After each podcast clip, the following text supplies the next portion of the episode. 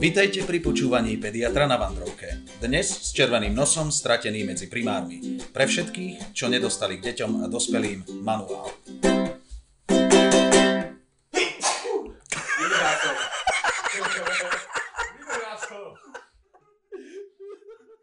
Tak, milí poslucháči, vítam vás pri ďalšej časti Pediatra na vandrovke. Dneska by som rád privítal vo svojom mene aj spolu s Godom, ktorý tu je spolu so mnou, nášho takého už niekoľkoročného, priam dlhoročného kamaráta, s ktorým som rád, že sme si mohli aj potýkať ešte predtým, ako sa stal primárom, lebo teraz zase nemusím mať mindrak, keďže ja nie som žiadny primár ani nič podobné. Takže chcel by som privítať Jakuba Ružičku. Ahojte. Ahoj, Jakub. Ahojte, čaute. Ďakujem za to, že som sa sem mohol pozvať. Áno, je to tak, my to robíme tak, že vlastne my nechávame hostí samých sa pozvať. Áno, ale fakt to tak bolo, lebo toto neviem, či ty o tom vieš, ale ja keď som počul vlastne tento podcast, Pediatra na vandrovke, tak som vlastne prvé, čo bolo, čo som urobil, som napísal Kubovi SMS-ku, že tak, Kubo, kedy urobíme spoločný diel?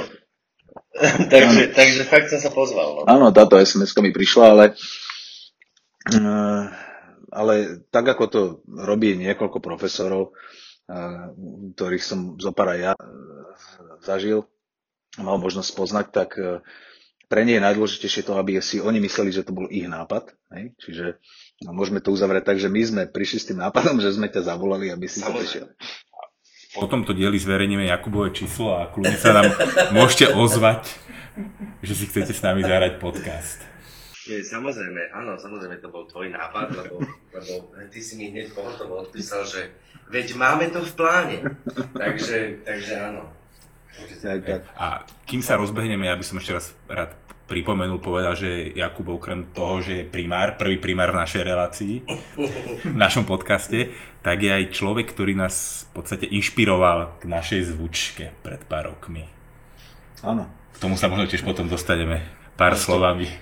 Tak však zvučku sme všetci počuli, aj keď možno v takom trochu pozmenenom rytme, možno štýle, ale však povedz, Jakub, veď my sme túto melódiu sme kedysi hrali spoločne. My sme ju spoločne hrali, dokonca by som si trúfal povedať, že sme ju spoločne aj vymysleli, ale nebola by to úplne pravda, ale no áno, myslím si, že tak masovo sme našu melódiu presadili pri behu od Tatier k Dunaju. Áno. To bola vtedy záležitosť 10 alebo 11 ľudí, ktorí stáli pred jedným nemenovaným obchodným centrom a spievali pri hre na ukulele. Takže áno, máme v tom kopu spomienok. A povedz, Jakub, tak ty, my vieme, ale aby vedeli naši poslucháči, ty si vlastne čím? Ja som Čín, ja som maminkin a tatinko. Čím som?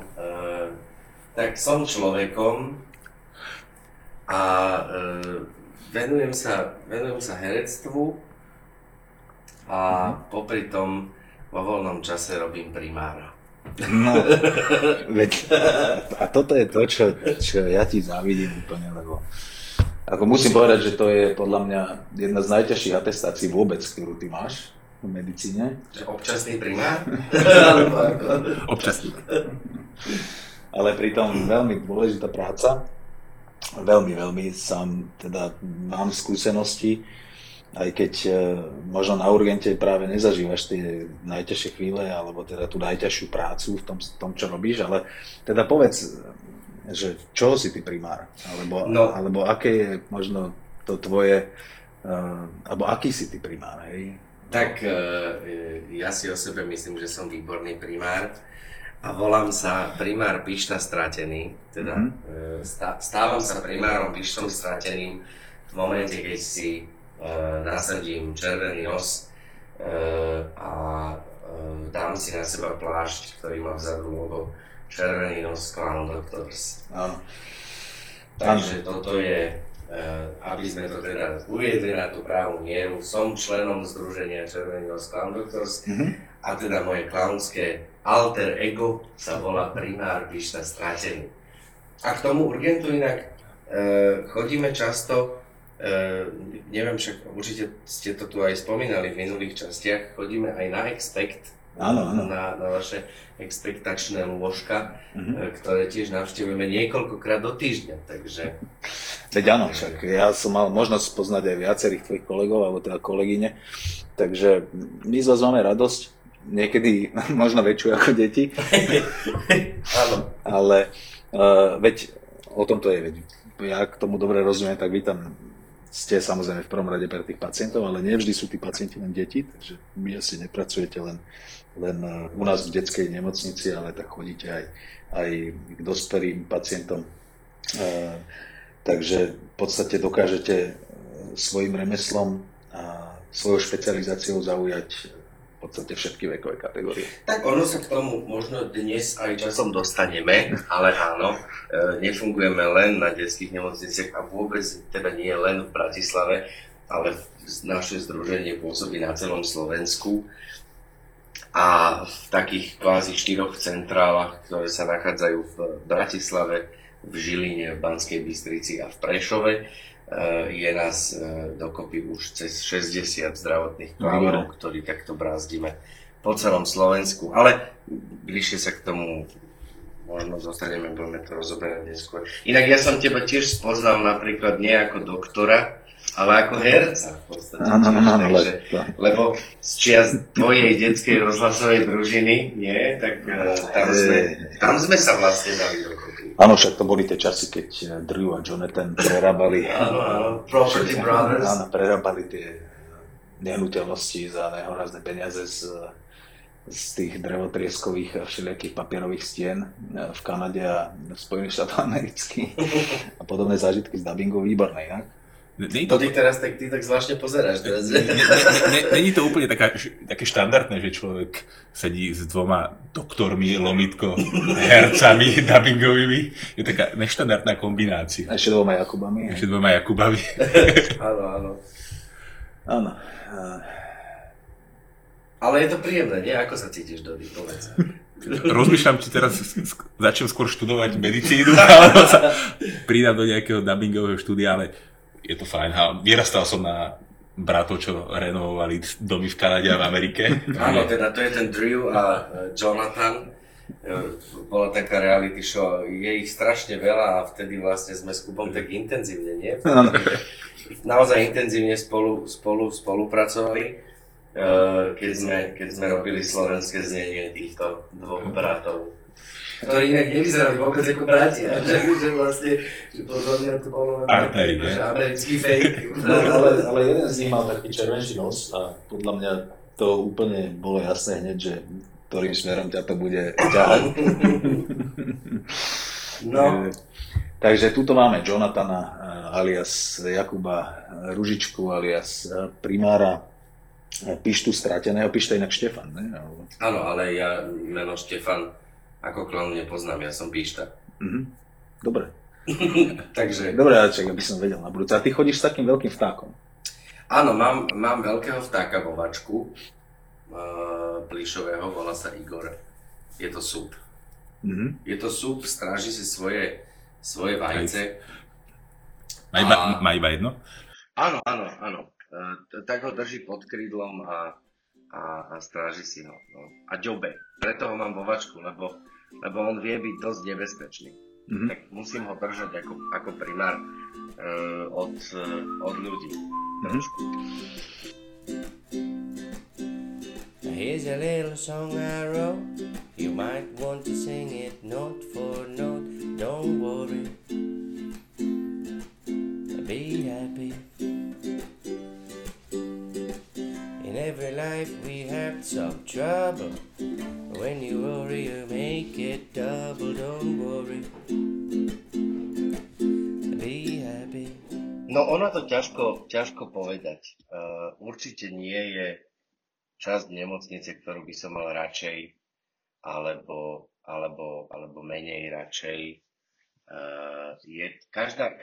Každé oddelenie v nemocnici má svoje špecifika a tým, že ja nie som v združení úplne nejako dlho, lebo veď my sme na Slovensku 16 rokov ako združenie a vlastne ja som v združení len 2 roky, takže som v podstate taký nováčik, novic, tak ja stále objavujem tie krásy toho všetkého, tie zákutia tej práce a to čaro toho momentu, keď vlastne otvoríš dvere na tej izbe.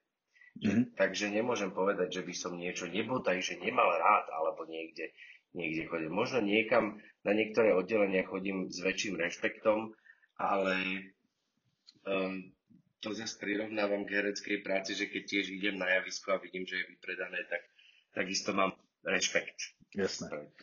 Dobre, a teda približme túto poslucháčom, že ako to funguje. Vy ako klauni máte kľúče od všetkých dverí v nemocnici a chodíte si hore dole, ak chcete. No tak takto najprv, aby sme to teda, tak from the very beginning, aby sme začali... Na to, aby sme sa stali tými zdravotnými klaunami, sa tam najprv musíme nejakým spôsobom dostať a prihlásiť sa. A keďže teda naše združenie Červený nos Klan Doktors je teda profesionálne združenie, ktoré patrí do Red Noses International, do toho medzinárodného združenia, tak vyhlasuje združenie výberové workshopy, takzvané, kde sa ty môžeš prihlásiť. Nemusíš byť herec, to vôbec nie je podmienka. A môžeš sa tam teda prihlásiť, oni ťa zavolajú na workshop, ten workshop má spravidla nejaké 3 kola, cez ktoré ty postupne prechádzaš, potom je na nejaké posledné kolo prizvaný nejaký supervízor z Viedne, a teda ktorý tak nejakým spôsobom odobruje ten výber umeleckého riaditeľa z toho workshopu. No a potom máš taký kvázi prvý zaškolovací workshop, kde hľadaš nejaký svoj charakter, nejaké vystupovanie a tak ďalej. A až následne na to ideš do nemocnice, ale pozor, ešte stále nie sám. Vlastne, alebo teda v dvojici, lebo väčšinou sú teda programy, kde to tak nie je, ale drvivá väčšina našich programov je, že klaunujeme vo dvojiciach. A ty najprv chodíš na tzv. Nákuky v civile, že vlastne pozeráš sa, ako klaunujú teda tvoji kolegovia. Potom ideš na nákuk ako tretí klaun, že už sa sem tam zúčastňuje, že máš nejaký náznak kostýmu, alebo teda kostým a ideš ako tretí klaun a až potom začneš klaunovať vo dvojici klasicky. Takže toto je zhruba taký začiatok tej cesty, na to, aby si sa stal zdravotným klaunom a aby si sa vôbec dostal do tej nemocnice. A nemáme kľúče od miestnosti. Nemáme kľúče dokonca ani od dverí oddelenia. Vždy zazvoníme, vždy prosíme, aby nás pustili k dnu. A teda našťastie nás púšťajú. No a pokiaľ sme prezlečení, tak naše prvé kroky smerujú do sesterne. Na každom oddelení je izba sestier, teda nie preto... Sestrička, samozrejme. Áno, ale hlavne teda aj preto, aby sme sa informovali, čo je na tom oddelení a teda čo sa tam nachádza, aké stavy, aké choroby. Možno sú nejaké izby, a to nám teda tie sestry práve povedia, kde nemáme ísť, alebo možno kde sú nejaké vírusové črevné ochorenia a tak ďalej, že tak nám tak niekedy môžu s humorom povedať, že no tak áno, že pokiaľ si chcete zabehať, tak môžete ísť na tú izbu, tam máme nejakú črevnú výrozu. Boli sme také sestričky, že chodte na štvorku, tam to je určite v poriadku a akurát tam ležal niekto s čerevnou krypkou. Boli také obračky. Myslím si, že také niečo sa nestalo, lebo však tie sestričky to majú častokrát oveľa lepšie zmapované ako doktori. Prepáč, Jakub, nechcem ťa nejako sa ťa dotknúť. My nemáme izby na urgente, takže... Ale tie sestričky naozaj klobúk dole pred nimi, lebo čo tam oni robia na tých oddeleniach a jak to tam vedú a jak to tam majú zmapované. Častokrát sme tam aj pre tie sestričky, že nielen pre tie deti a preto začíname aj v tej sesterni Jednak, aby sme zmonitorovali oddelenie a stav na oddelení, ale aby sme aj tie sestry trošku potešili. Súhlasím, úplne súhlasím s tým, že tie sestry skutočne odvádzajú prácu, ktorú možno mnohí ani lekári si úplne neuvedomujú, že ju robia a robia ju skutočne dobre.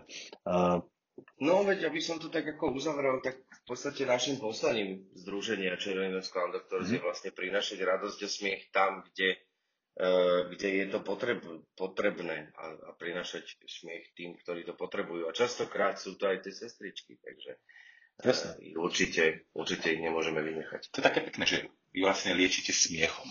To je odvážne tvrdenie, lebo... Hovorím, že smiech lieči. Keď má niekto diafragmatickú herniváciu. Áno. Ako smiech lieči je také silné. Samozrejme, my sa snažíme búrať tie mýty, že ticho a pokoj a v nemocnici, lebo častokrát máme ukulele nejaký nástroj, alebo čo, skrátka neprídeme úplne potichu.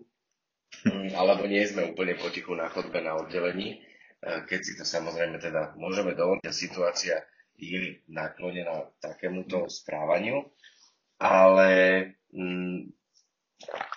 preto hovorím, že my prinášame ten smiech tam, kde je potrebné, ale liečia doktori.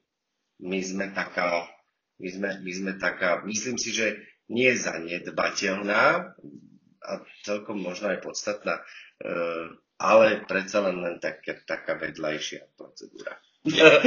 Jakub, doktor X tu tak načrtol, že čo v prípade, že pacient sa z nejakého dôvodu nemôže smiať? Jak pristupujete k takýmto pacientom? Áno, tak samozrejme, každý pacient si zaslúži svoju pozornosť a aj pacient, ktorý sa nemôže smiať. A to je čarovné, že vlastne my sa len, alebo mne sa to aspoň častokrát stalo, že pacient, ktorý je po nejakej operácii slepák, niečo naozaj, že má tam nejaké stehy, hojí sa a nemal by sa teda smiať alebo namáhať, napínať brúšne svaly, tak vlastne sa rozosmeje sám a my absolútne nič neurobíme. Že ja vojdem do dverí, vojdem do izby a on sa začne, alebo ona sa začne smiať, že ne, ja sa nemôžem smiať, že prosím, nie, že nič nerobím. A ja vlastne iba stojím a nič nerobím.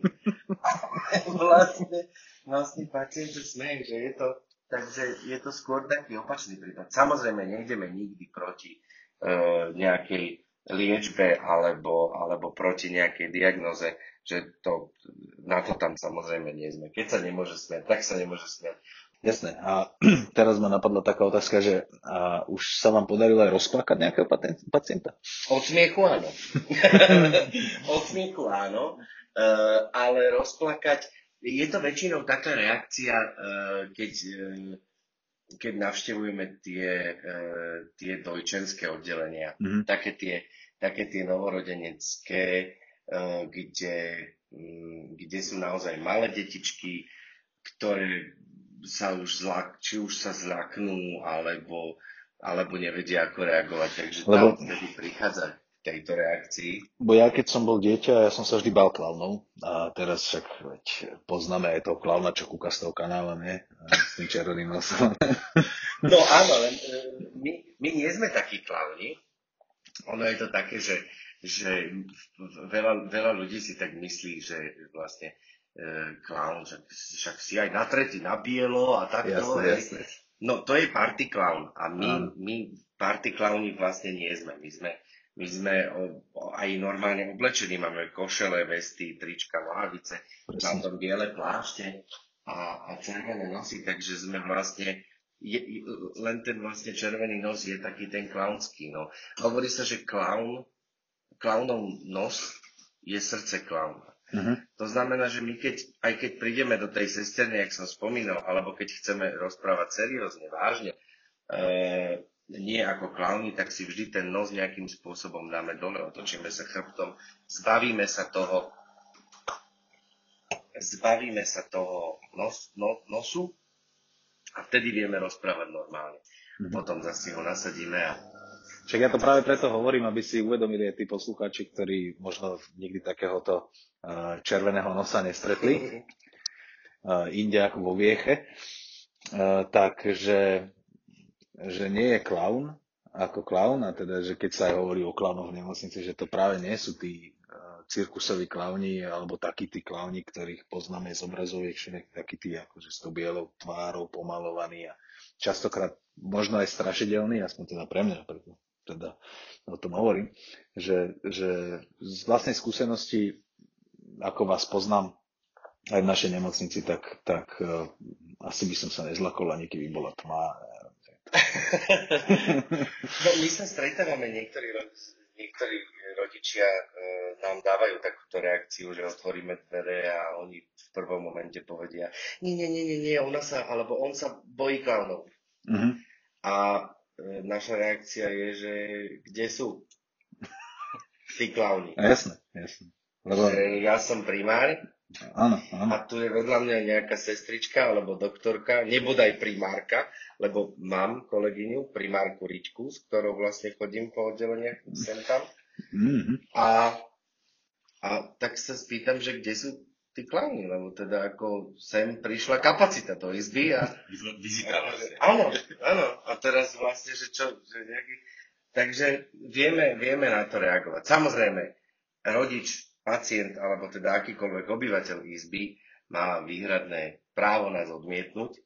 Mm-hmm. To je vlastne taká výsada, na ktorú majú plné právo. Preto vlastne aj vždy napríklad pred vstupom do izby klopeme a spýtame sa, či môžeme vojsť. Lebo je to také, že tí pacienti, ktorí tam ležia na tých oddeleniach, v podstate prichádzajú akékoľvek súkromie. Pretože sestričky, doktori neklopú, nepýtajú sa. Proste musia urobiť tie zákroky, ktoré musia urobiť. Či už je to vymeniť infúziu, neviem čo, zakazovať, hocičo. Že nemajú čas, lebo tam majú na oddelení ďalších 20 detí a musia sa proste o všetkých postarať. A my sme tam ten element, ktorý vlastne dáva tomu dieťaťu alebo tomu rodičovi tú slobodu toho rozhodnutia, že vlastne môže povedať nie, ale tak zase na druhej strane nie vždy nie, znamená nie. Ale je to samozrejme, to už je potom na nás, že či vyhodnotíme, že naozaj tudy cesta nevede. Jasné. Alebo teda, že je to priateľné. Tak je to asi o tých skúsenostiach, že odhadnúť aj tých ľudí, že či to nie znamená naozaj nie, alebo je to také, že... Je to zložité, však určite sa s tým aj ty sa s tým stretávaš určite na urgente, veď ty si vlastne človek toho prvého kontaktu. My už máme potom tých umierných, že ty sa stretávaš s tými nasrdenými raketami. Musím povedať, že teraz za posledné obdobie dosť často som vás videl stať pred nemocnicou na kamerách, keďže vás nepustili donútra a tam stála tá rada tých ľudí, ktorí sa snažili dostať do nemocnice so svojimi deťmi, ale museli predtým prejsť tou triážou, kde bol ten vojak, ten policajt a ten SBS-kár a to sa to na nich tam rútilo. Všetko teda v tom, že sme chceli byť bezpeční a chceli sme dostať bielou nemocnicou, čo sa nám aj podarilo, ale že vy ste tam proste boli na tom parkovisku, boli ste tam pred tou nemocnicou s tými ľuďmi a bolo vidieť, že tam medzi nimi robíte trošku takú atmosféru. Tak... No tak my sme hlavne tam boli preto, lebo nás nepustili donútra. Tak sme si povedali, že budeme pred nemocnicou, kým nás nepustia donútra. Samozrejme, šatujem. Bola taká dohoda, pustili nás pred nemocnicu, lebo teda opatrenia nám to nedovolovali a samozrejme my takisto aj pred covidom, aj počas covidu, keď sme mohli byť v nemocniciach. To je jedno z prvých školení, ktoré zdravotný klaun absolvuje, a to je hygiena, bezpečnosť, dezinfekcia. My vlastne dezinfikujeme naše nástroje, prístroje, všetky rekvizity, ktoré máme, prakticky stále po každej izbe, pretože dodržiavame najvyššie hygienické štandardy, vlastne či tu nejaký COVID bol alebo nie. Takže to je prvé školenie, ktoré zdravotný klaun absolvuje, pretože to je základ. Áno, lebo tak chodíte aj po tých nemocniciach. No áno, keď si zoberieš, že ideme navštíviť leukopenickú izbu na onkológii, tak... Leukopenická izba je izba s oslabenou imunitou, kde pacient teda má naozaj kriticky nízky počet bielých krviniek. A tam je naozaj veľké nebezpečenstvo toho, že ak nebudeme dodržiavať tú, nehovorím sterilitu, lebo to sa asi nedá, ale čo najväčšiu možnú mieru dezinfekcia, hygieny a bezkontaktnosti, tak to by sa nedalo. Jasne, však dobre, že je to takto, že však verím tomu, že za tých 16 rokov, ktorý si povedal, že to funguje, tak máte to ako veľmi dobre premyslené a ja osobne som sa teda nestretol s nikým, kto by mal nejaké výhrady voči tomu, alebo by sa nebodaj na vás sťažoval, že zase tu títo šašovia s tými červenými. Čiže podľa mňa ste vnímaní veľmi dobre a nám na urgente úprimne to dosť pomáha, hlavne vtedy, keď je nejaké napätie niekde vonku v čakárni alebo tak, že však vieme, že niekedy je ľudí veľa, niekedy sú nervózni, niekedy to niekde v nejakom bode stagnuje a potrebujú trošku odľahčiť tú atmosféru a nezriedka sa stane, že zrovna vy ste tí, ktorí do toho behnú a zrazu sa veci trošku upokoja.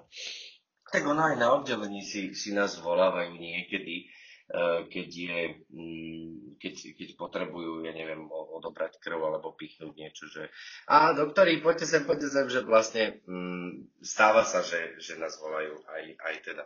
Pretože vedia, že nejakým spôsobom, či už odvrátime pozornosť alebo niečo toho pacienta, tak je to príjemné aj pre nich, že niekedy tam naozaj pôsobíme ako ten uľavujúci element. Áno, ty si mi hovoril aj o takej veci, že skrátka NOS, ak máme, že COS, akože centrálne operačné sály, že vy máte nejaký NOS a není to zrovna ten NOS medzi očami. Ale... Není to nos medzi očami, aj keď je to vlastne taká pekná slovná hračka. Je to jeden z našich programov, ktorý máme a je to skrátka, ktorá znamená na operačnú sálu, teda NOS, kedy vlastne nastupujeme do nemocnice. To je inak napríklad, toto je program, ktorý clown robí sám.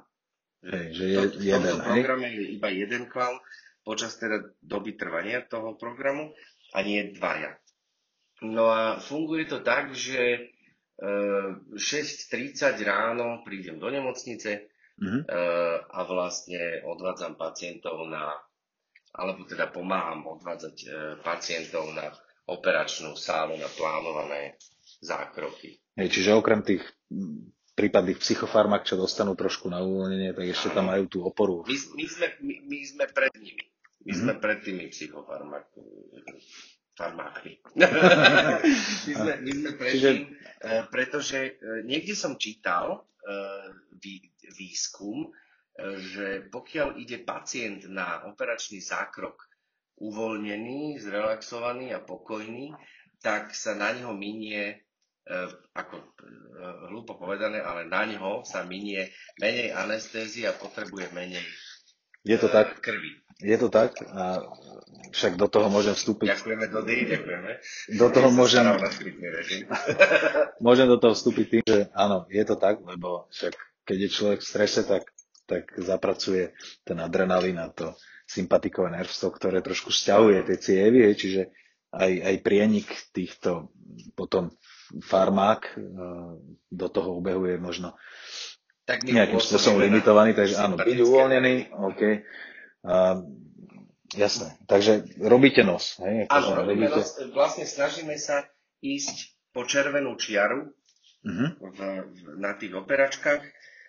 Zatiaľ spolupracujeme s chirurgickým oddelením na NUDH. Takisto ten program rozbiehame aj v ďalších regiónoch. A snažíme sa rozšíriť ten program aj na iné oddelenia, pretože tiež teda máme na to dobré ohlasy a kde je vôľa, tam je cesta a myslím si, že áno. Keby do toho nevletel tento COVID nešťastný, tak si myslím, že už by sme boli možno aj niekde inde v rámci toho rozširovania pôsobnosti. Ale teda ostávame zatiaľ takto. Ja musím povedať, že ja by som bol neuveriteľne zrelaxovaný, keby idem na operačnú sálu a tam nejaký clown s nejakým chladivom alebo Nejakú motorovku. Väčšinou z ukulele. Áno, väčšinou mám ukulele a tak samozrejme závisí. My veľmi spolupracujeme s takzvanými šípkami. To sú na oddeleniach také osôbky, ktoré majú operačný plán a telefón. A oni vždy zavolajú, že pacienta tohto, privedte na operačku. Mm-hmm. Šípka zavolá, lebo ja sa môžem v tom momente pohybovať niekde inde. Šípka mi zavolá, že Kubo, hýbaj. No a ja hýbám. Mm-hmm. A vlastne stretneme sa pred tou izbou, ideme, alebo toto. Ja si väčšinou tých pacientov aj tak trošku nejakým spôsobom rozpracujem už, aby to nebolo také, že sa vidíme prvýkrát. Áno. Preto tam idem 6:30, väčšinou 6:45 idú prví pacienti, pred 7 idú na tie plánované operácie. Ale teda tých ostatných sa snažím tak rozpracovať, aby som nebol vlastne človek prvého kontaktu, ale aby sme už mali možno rozpracovanú nejakú hru, alebo už nejakým spôsobom, že už sa poznáme. Áno, že môžete nadviazať na niečo, čo ste spolu zažili. Výborné. A čo na toto hovoria rodičia? Pokiaľ viem, teda ten rodič tiež môže sprevádzať to dieťa po tú červenú čiaru, ako hovoríš. Rodič za istých okolností dokonca môže ísť aj ďalej. Uh-huh. To už potom samozrejme nastáva.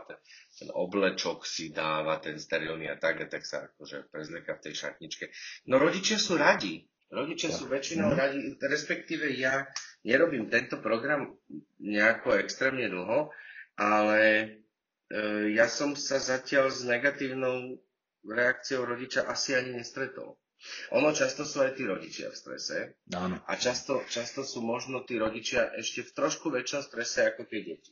Pretože keď ide na operáciu 7-ročné dieťa s nejakou herniou alebo s niečím, taký zákrok, ktorý si tak hovorí, že to sa robí niekde na vrátnici, že to je akože nič. Samozrejme, podľa môjho názoru, žiadny zákrok nie je úplne nič. Je to jasné, že to je také nadnesenie. Ale tak akože nadnesenie sa tak sa to hovorí. Že appendix však na periódu, ešte pred dverami. No, ale teda tí rodičia si uvedomujú častokrát oveľa viac, čo sa môže stať. Predsa len je to narkóza a tak ďalej.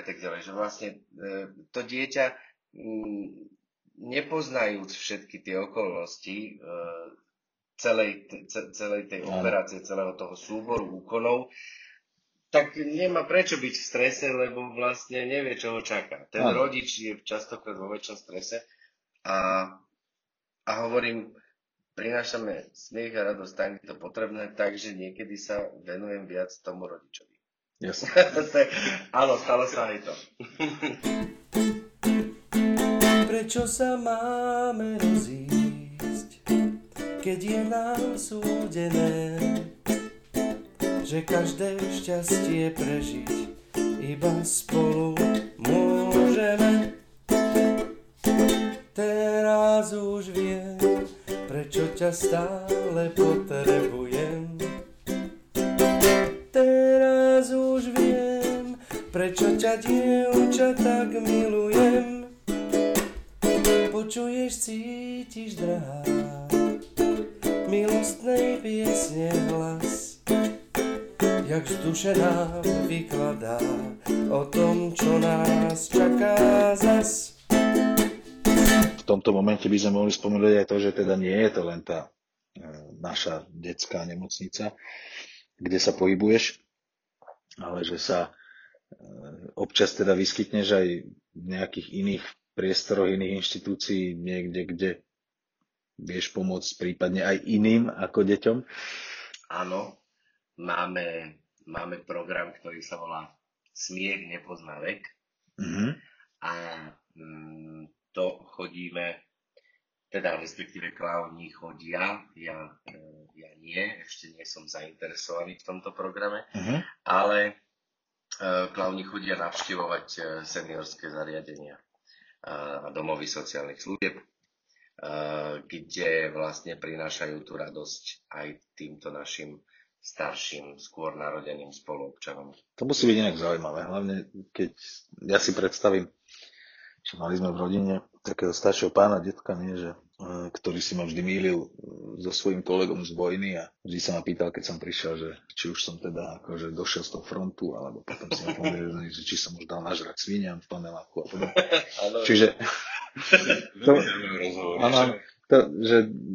tá práca možno, čak je to taký smiech cez slzy, ale ja som si vždy hovoril, že práve s týmto človekom nebudem túto nejako vyvádzať z miery, však budem s ním hrať túto hru. Vždy mu to dobre padlo, takže verím, že to musí byť taktiež dosť ťažké, ale zároveň možno aj niekedy také humorné, napriek tomu, že tí ľudia častokrát sú skutočne v situácii, z ktorej už nie je cesty. Keď sa bavíme napríklad o tých demenciách a Alzheimerových, že tí starí ľudia väčšinou na to trpia, možno aj v tých domovoch sociálnych služieb, veď prečo inak by tam aj boli, nie? Možno však sú, možno sú imobilní a tak ďalej. Áno, je to taká špecifická, neviem, či to môžem nazvať, kategória ľudí, pretože častokrát, no veď čo si budeme hovoriť, čím väčšmi stúpa vek toho jedinca, tým sa ako keby mentálne vracal do tých detských liet. Mm-hmm. Ale s tým rozdielom, že vlastne... Plienky sú väčšie. No, to nie je jediný rozdiel, ale s tým rozdielom, že má tie prežité skúsenosti, má ten názor životný, má tú hrdosť svoju a všetky tieto veci, ktoré mu my ako klauni nechceme, nemôžeme a vlastne ani nikto by mu ich nemal brať. Uh-huh. Lebo je to tak, každý ten senior si zaslúži normálne zaobchádzanie a vlastne my sme tam niekedy možno, alebo teda kolegovia, alebo z rozprávania poznám zo pár príhod, je naozaj tam od toho možno, aby si tých ľudí vypočuli, aby sa s nimi porozprávali, aby im nejakým spôsobom pomohli. Možno zahrali nejakú pesničku, ktorú mali radi, alebo na ktorú majú peknú spomienku. A častokrát aj tí seniori začnú spievať. Tí, ktorí nespievali, alebo potom povedia zamestnanci toho sociálneho, toho domova DSS-ky, alebo akéhokoľvek teda seniorského zariadenia, že vy ste urobili túto malý zázrak, veď ten človek tu netancoval, ani nepamätám. A zrazu vyzvrtáva tam klaunku, zatiaľ čo druhá klaunka hrá na ukulele nejakú pesničku. Takže človek vidí pri tej a zažíva pri tej práci také malé zázraky, ktoré vlastne vie tá psychika vlastne, však ono veľa chorôb alebo komplikácií vzniká aj tým psychosomatickým syndromom a vlastne touto cestou. Takže keď sa tam odstráni tento element, alebo aspoň nejako minimalizuje pôsobnosť tej psychosomatiky, tak to dokáže pomôcť pekne. Jasné. Úplne súhlasím. A teda ešte jednu vec o tebe viem, ak sme sa o tom rozprávali chvíľu, že ty nie si celkom odporca očkovania. Ty nie si celkom normálny. Áno, nie som celkom normálny. Nie som celkom odporca očkovania. No nie som.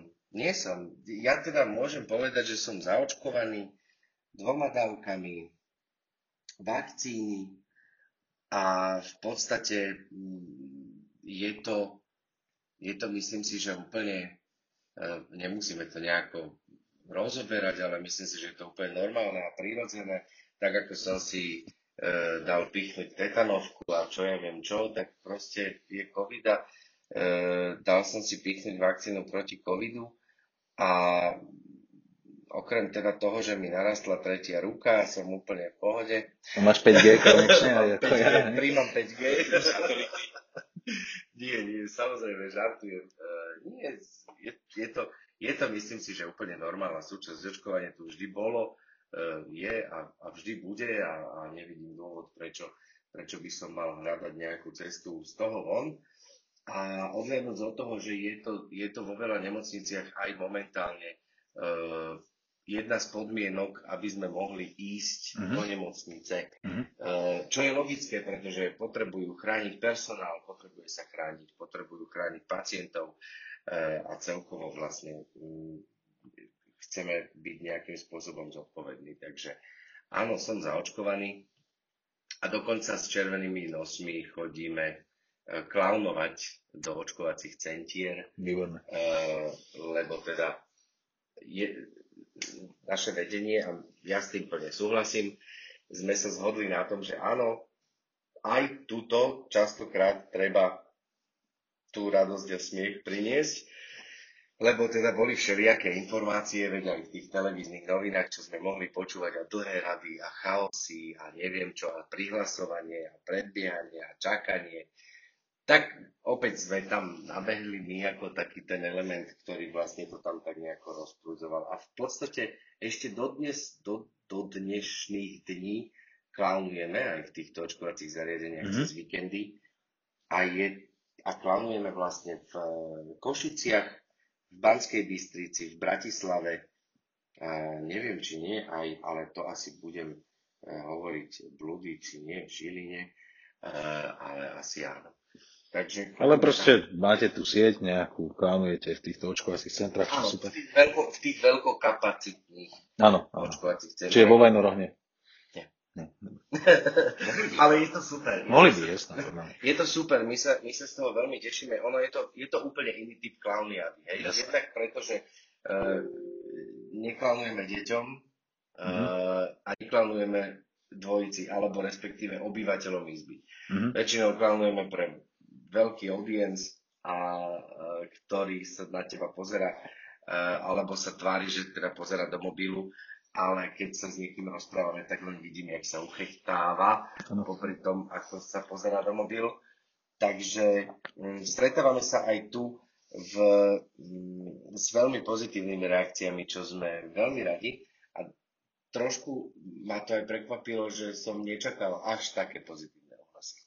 Je to super, ľudia na Instagrame častokrát zdieľajú, že skvelé, červený nos, paráda, výborne. Dokonca aj mne pár ľudí napísalo, lebo po očkovaní 15 minút čakáš na stoličke na nejakú, či ten nedostaneš nejaký šok alebo nejakú výraznú reakciu.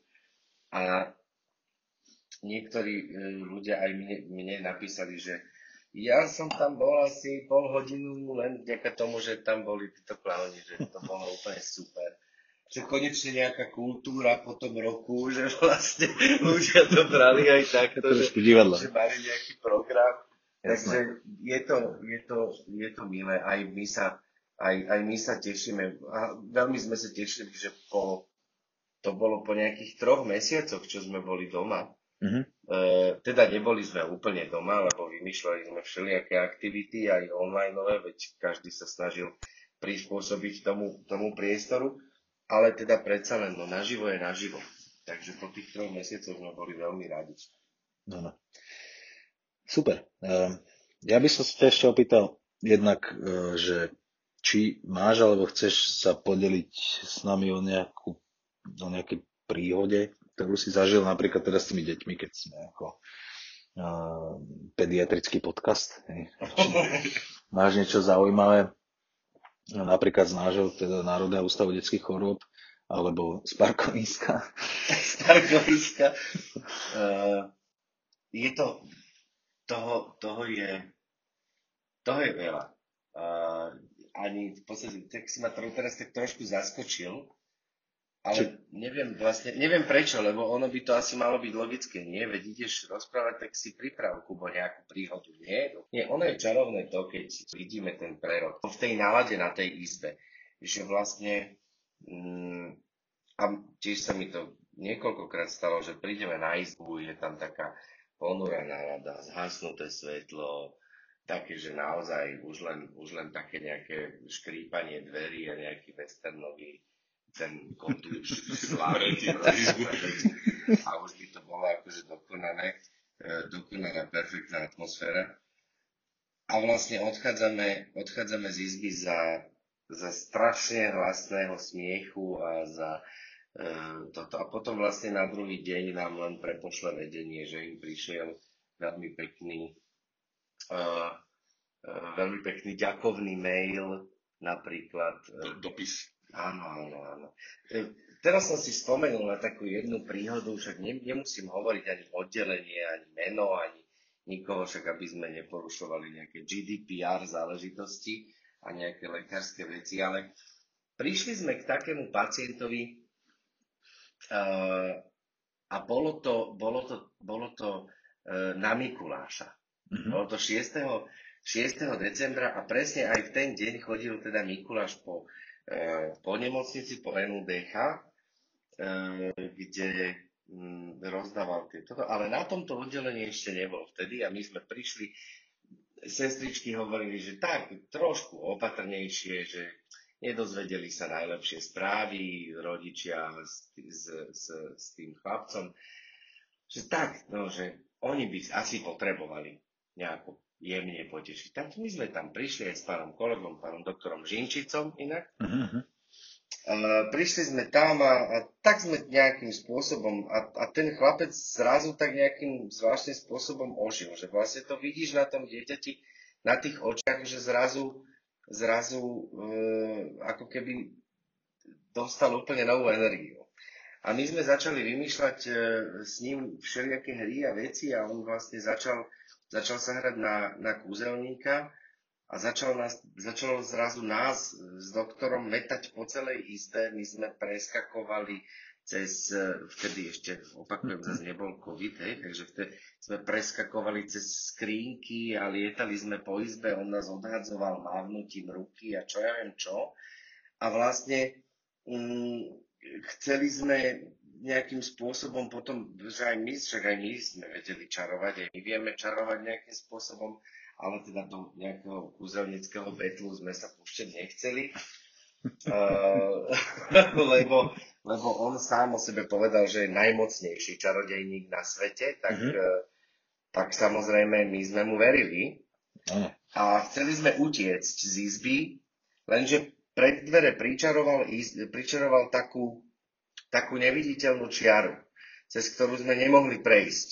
Uh-huh. A teraz sme sa vlastne ocitli v bezvýchodiskovej situácii, uväznení v úvodzovkách na izbe s jeho dvoma smejúcimi sa rodičmi, so smejúcim sa zlovestným čarodejníkom, ktorý nás uväznil na izbe. Tak sme ho všemožne prosili, chceli sme ho podplatiť, všetko možné, nechcel nás pustiť. Medzi tým už sedel na posteli, potom sa postavil, potom zase sadol na tú posteľ a potom sme ho prosili, či by to nemohol odblokovať, že nemohol, lebo teda by sa zrútila celá zemegula, no tak to sme samozrejme nechceli kvôli jednej čiare, hej? Jasné, ja iné deti nemusí všetko. No presne, všetko, to nemôže sa zrútiť zemegula kvôli jednej čiare. No a potom vlastne mi napadlo, že áno, behá ten Mikuláš, tu behá po tej nemocnici a u ňoho ešte nebol, tak vlastne, že ho chceme ísť zavolať, tak vlastne nakoniec sa nad nami zľutoval. Mm-hmm. A my sme použili svoje kúzla v podobe bubliniek a on použil svoje kúzlo a tie naše bublinky zmiernili účinok toho jeho kúzla, tým pádom zemegula bola zachránená. Mm-hmm. A my sme mohli opustiť izbu a ísť zavolať Mikuláša. A to bolo naozaj krásne fakt pozorovať toho chlapca, ktorý vlastne zrazu nabral úplne nový elan, úplne novú energiu, úplne vlastne sa zmenil. A zmenila sa celková atmosféra a vlastne jeho rodičia nám potom na druhý deň písali, že teda do združenia, že veľmi pekne ďakujú za ten zážitok, lebo to bolo veľmi obohacujúce, pretože sa dozvedeli všelijaké správy, veď, a že nám ďakujú, že nečakali, že ten deň dopadne tak. Po takýchto zážitkoch je človek taký, tak ani neviem, ako to pomenovať. Má v sebe taký zvláštny pocit, že vlastne, že častokrát sa zamyslíš nad tým, že aké malichernosti ty riešiš vo svojom živote častokrát a vlastne sú ľudia, ktorí sa potešia z takejto veci, ktorú by si mal zaslúžiť asi každý. Uh-huh. No, ale trošku som zvláštne. Ja by som len chcel povedať teda, že vy ako Červené nosy v v podstate u nás v Národnom ústave detských chorôb, ako je vysoký 7 poschodí, plus ešte ide 4, myslím, že dole, ale tam nejaká jedna len udržba. My sme po -2, myslím. Tak vy ste -2, čiže vy vlastne chodíte oddelenia onkológia, áro, chirurgia, urológia, ortopédia, nočné, kardio, ktoré sa už odsťahujú mimochodom. Áno, už ale chodíte na detskú kliniku, chodíte na neurológiu, chodíte na psychiatriu detskú, ktorá je teraz mimoriadne vyťažená, ale taktiež chodíte aj na urgent k nám. Áno. Chodíte aj na kožné. Áno. To je iný blok. Čiže chodíme aj na ambulancie, to sú čiže poliklinike. Čiže vy vlastne máte pokrytý celý Národný ústav detských chorôb. My sme tam všade. Kuchári sedia v rohu a nesmejú sa. Tam nechodíte. Niekedy tam zabrdneme do bufetu napríklad. Tak nakúkneme. Ale nie. Do kuchyne nechodíme. Ale teda od -2 po 7. Ešte, aby to nebolo až príliš také uvoľnené, tak jednu vážnu otázku mám teraz. Že ako je to, keď máš soplík a máš ten červený nos na nose? No, je to nepríjemné. Keď máš soplík, tak by som to povedal, že keď máš soplík, tak nemáš červený nos. Aha. Pretože našou základnou podmienkou je ísť klánovať absolútne zdravý. Pretože keď je to, a to sa vraciam zase k tým zásadám hygienickým a zdravotným a epidemiologickým. Nemôžeš chodiť k pacientom, keď nie si zdravý. Čak ty to aj asi poznáš ako doktor. Ale keď mám soplík, tak nemám nos. A stane sa aj to, že alebo hoci akú vec. Mne sa napríklad stalo to, že vlastne že sa mi vyhodil jačmeň v oku ráno. A mal som ísť po obede klaunovať. A teraz som ostal taký zmetený, lebo presne som mal ísť na onkológiu v ten deň. A je to také chúlostivé, že naozaj som volal našej koordinátorke do združenia, že počúvaj ma, stala sa mi takáto vec, že sa mi vyhodil jačmeň. Asi je to blbosť, asi panikárim zbytočne, ale vieš mi to preveriť, že či ja môžem ísť do nemocnice? A ona mi to preverila u nejakej detskej doktorky, nejakej pediatričky, ktorá naozaj potvrdila, že jačmeň je vírusový a tým pádom je tam možné riziko nejakého prenosu a tým pádom by som nemal ísť. To znamená, že nakoniec som naozaj nešiel, zohnala sa našťastie za mňa náhrada. A takto, takže naozaj k tomu všetci klauni zdravotní pristupujeme zodpovedne, lebo je tam určite, by si nikto z nás nechcel zobrať na triko nejaké riziko, nejakej nákazy, nejakého pacienta. No, a to je len dôkaz toho, že to robíte profesionálne a že vlastne neriskujete ani samých seba, ani nikoho okolo. Snažíme sa. Snažíte sa. Dobre, super, za to som rád.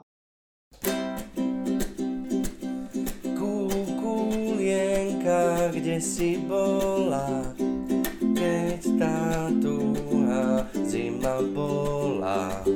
Jajajaj, kukuku, sedela som na buku. Jajajaj, kukuku, sedela som na buku. Takže čo sú zdravotní klauni, alebo čo sme zač? No tak je to združenie Červený nos Klan Doktors, ktoré vzniklo oficiálne v roku 2004. Takže to si hráva už hokej. Prvý rok som ich zaujímal. Začínali sme samozrejme sme začínali v počte, myslím, že nejakých iba 3 alebo 4 klaunov s tým, že združenie vlastne zakladal Gary Edwards. A vlastne v tom čase prijal výzvu od vtedajšej primárky Daniely Šejnovej. Áno, v tom čase bola ona primárkou. a vlastne priniesol projekt zdravotných klaunov na Slovensko a vtedy sa prvé klauniady vlastne, to už bolo v roku 2003, ešte rok pred tým oficiálnym vznikom, boli prvé klauniady na Slovensku. A v podstate boli na Kramároch pod jeho vedením v Bratislave a postupne sme sa teda začali ako združenie rozširovať a profesionalizovať prostredníctvom školení všelijakých medzinárodných alebo aj domácich. A začali sme sa rozširovať, až vlastne sme sa dopracovali na momentálny počet klaunov, kde sme cez 60 zdravotných klaunov na Slovensku. A stále vlastne chodíme. Ja si robím také žarty z toho, že na začiatku pri vstupe do združenia vlastne ako keby som išiel na vysokú školu. Pretože mám 5 rokov na to, aby som získal medzinárodný certifikát zdravotného klauna, kde vlastne musím absolvovať prednášky z psychológie, zo sociológie, všelijaké praktické workshopy, samozrejme prax v podobe klauniad v nemocniciach a podobne. A mám na to, aby som toto celé absolvoval 5 rokov, získam certifikát zdravotného klauna, lebo ak nie, tak sa so mnou združenie bude musieť rozlúčiť. Áno, to je medzinárodný certifikát, čiže ty vlastne za ten čas sa naučíš angličtinu, nemčinu, španielčinu, latinčinu, škandinávske jazyky, čínštinu. Presne, nie, medzinárodný certifikát je písaný v jednom jazyku, v slovenskom, ale prednášky napríklad častokrát bývajú v cudzom jazyku, pretože keď sa ešte dalo, tak sme chodili na workshopy medzinárodné do Viedne, kde je centrála Red Noses International a vlastne tam sa konajú veľké medzinárodné workshopy, kde sú ľudia z celej Európy, klauni teda, z celej Európy a vzdelávajú sa a tam je teda ten medzinárodný jazyk angličtina, ktorý sa používa. No a tak to je asi toto sme my. Treba povedať, že nemáme, niektorí ľudia si myslia, že to tak je a vlastne im to nezazlievame, pretože nemajú o tom nejaké vedomie. Nemáme natrénované alebo nacvičené nejaké programy alebo nejaké predstavenia, ktoré tam robíme. Naozaj vychádzame, každá návšteva je špecifická. Vychádzame z toho pacienta, z atmosféry na izbe a častokrát aj z našej osobnej nejakej nálady a z nejakého nášho nastavenia, lebo veď žiadny človek nie je stroj a jeden deň sa cíti lepšie, jeden deň horšie, ale presne vtedy tam potom vstupuje aj tá profesionálna stránka do toho, že vlastne máš nejaký štandard, máš nejaké motivačné techniky, ktorými sa vieš nejakým spôsobom nabudiť, ak nemáš nejaký svoj deň alebo čo. A vlastne musíme byť napojení, preto je to možno aj trošku psychicky, niekedy je fyzicky náročnejšie, lebo musíš byť napojený na toho svojho kolegu, s ktorými robíš. Lebo povedzme si, my nemáme stanovené fixné dvojice, v ktorých by sme klaunovali a je to naozaj, že ja môžem s jednou dvojicou klaunovať zajtra a potom o 2 mesiace. Teda s jedným človekom. A medzi tým stretnem ďalších iných. Keď si zoberiete, že máme vytvárať možno nejaký humor alebo čo, nedaj Bože, tak vlastne tie humorné dvojice, ktoré vznikajú, nerastú ako huby po daždi, hej, to bola síce satiricky Václalová, Zandrašim a podobne, že tých komických dvojíc nie je až tak veľa. A keď vzniknú, tak sa držia jeden druhého a idú spolu proste dlho. A u nás je to tak o to väčšia výzva, že vlastne sa striedame a musíme byť napojení na toho kolegu nejakým spôsobom. A vnímať hlavne toho pacienta, lebo častokrát sa mi stane, toto bude vtipné, to použijem, to je super a je to úplne jasné, lebo sa to tam nehodilo momentálne alebo čo. A práve presne o tom to je, že vy nie ste cirkus, vy nie ste divadlo, vy nemáte scenár, ktorým by ste sa riadili, vy ste proste lekári s červeným nosom a vy máte svoju profesiu tak, ako ju mám ja a mnohí iní lekári, že proste pristupujete k tomu pacientovi tak, ako je a mnohokrát vás aj on prekvapí, neviete sa na to pripraviť. Aj keď nejaký guideline samozrejme existuje aj v tej medicíne na všetko, už je dneska guideline, tak každý pacient je iný a ten guideline sa dá ohýbať, ten guideline niekedy vôbec nefunguje, takže aby ľudia vedeli, že to nie je predstavenie, ktoré je nacvičené dopredu, alebo je nejakým spôsobom pripravené, ale je to tzv. Asi vo väčšine prípade improvizácia. Je to nejaká... aj keď, jak si hovoril, že nie ste cirkus, tak som sa tak v duchu zasmiel, lebo máme jeden program, ktorý sa volá Cirkus paciento. Mm-hmm. A to je vlastne partička ľudí, kde chodíme vlastne na nejaké oddelenia, alebo do nejakých rehabilitačných dokúpenov, alebo podobne, do nejakých liečebných centier, keď sa dalo. A tam sa vlastne priamo s pacientmi robí program. Mm-hmm. A oni sú vlastne tí vystupujúci, ktorí v podstate ten program tvoria a v piatok ten posledný deň, nejakým spôsobom prezentujú ten program, čo sa naučili. Aj tam vznikol jeden taký, fakt nazvime to malý zázrak, že vlastne bol chlapec po operácii, nechodil, bál sa, mal nejaký blok v hlave, proste nechodil, nevedeli ho postaviť na nohy. A za nič na svete, žiadnymi prostriedkami, nevedel sa chodiť. Prišiel tam cirkus pacientov, postupne sa začali nejakým spôsobom motivovať, on nejakým spôsobom vytrácal ten blok, opäť sa možno vraciam k tej psychosomatike, lebo svalovo tam nebola žiadna dystrofia ani nič, že vlastne naozaj mal všetky predpoklady na to, aby chodiť mohol. Mm-hmm.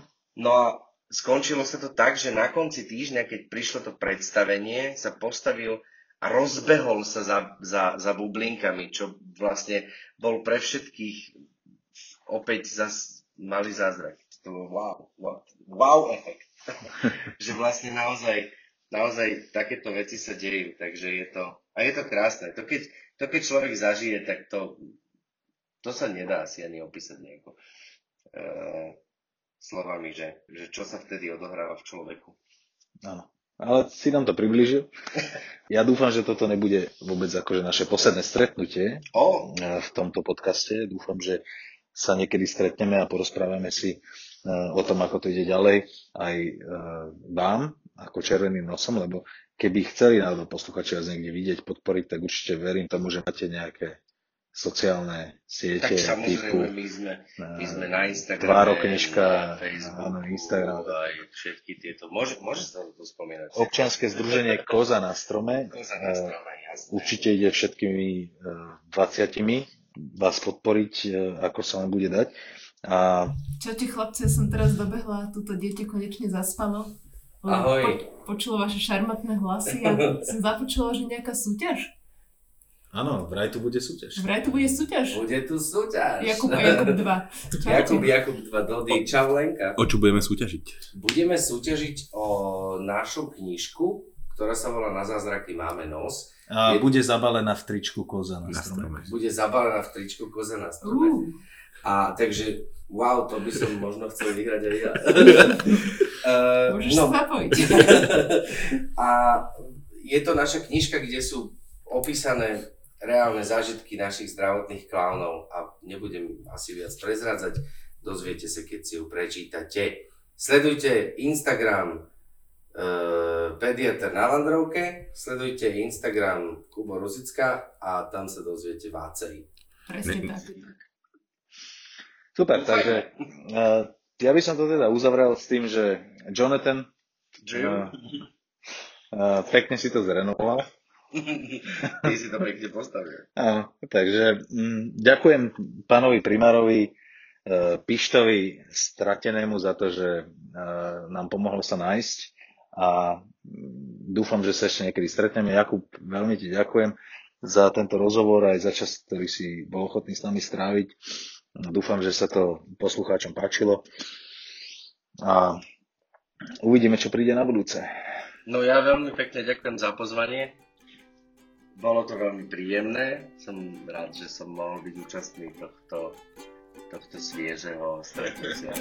Milí poslucháči, počúvali ste ďalší diel podcastu Pediatr na Vandrovke.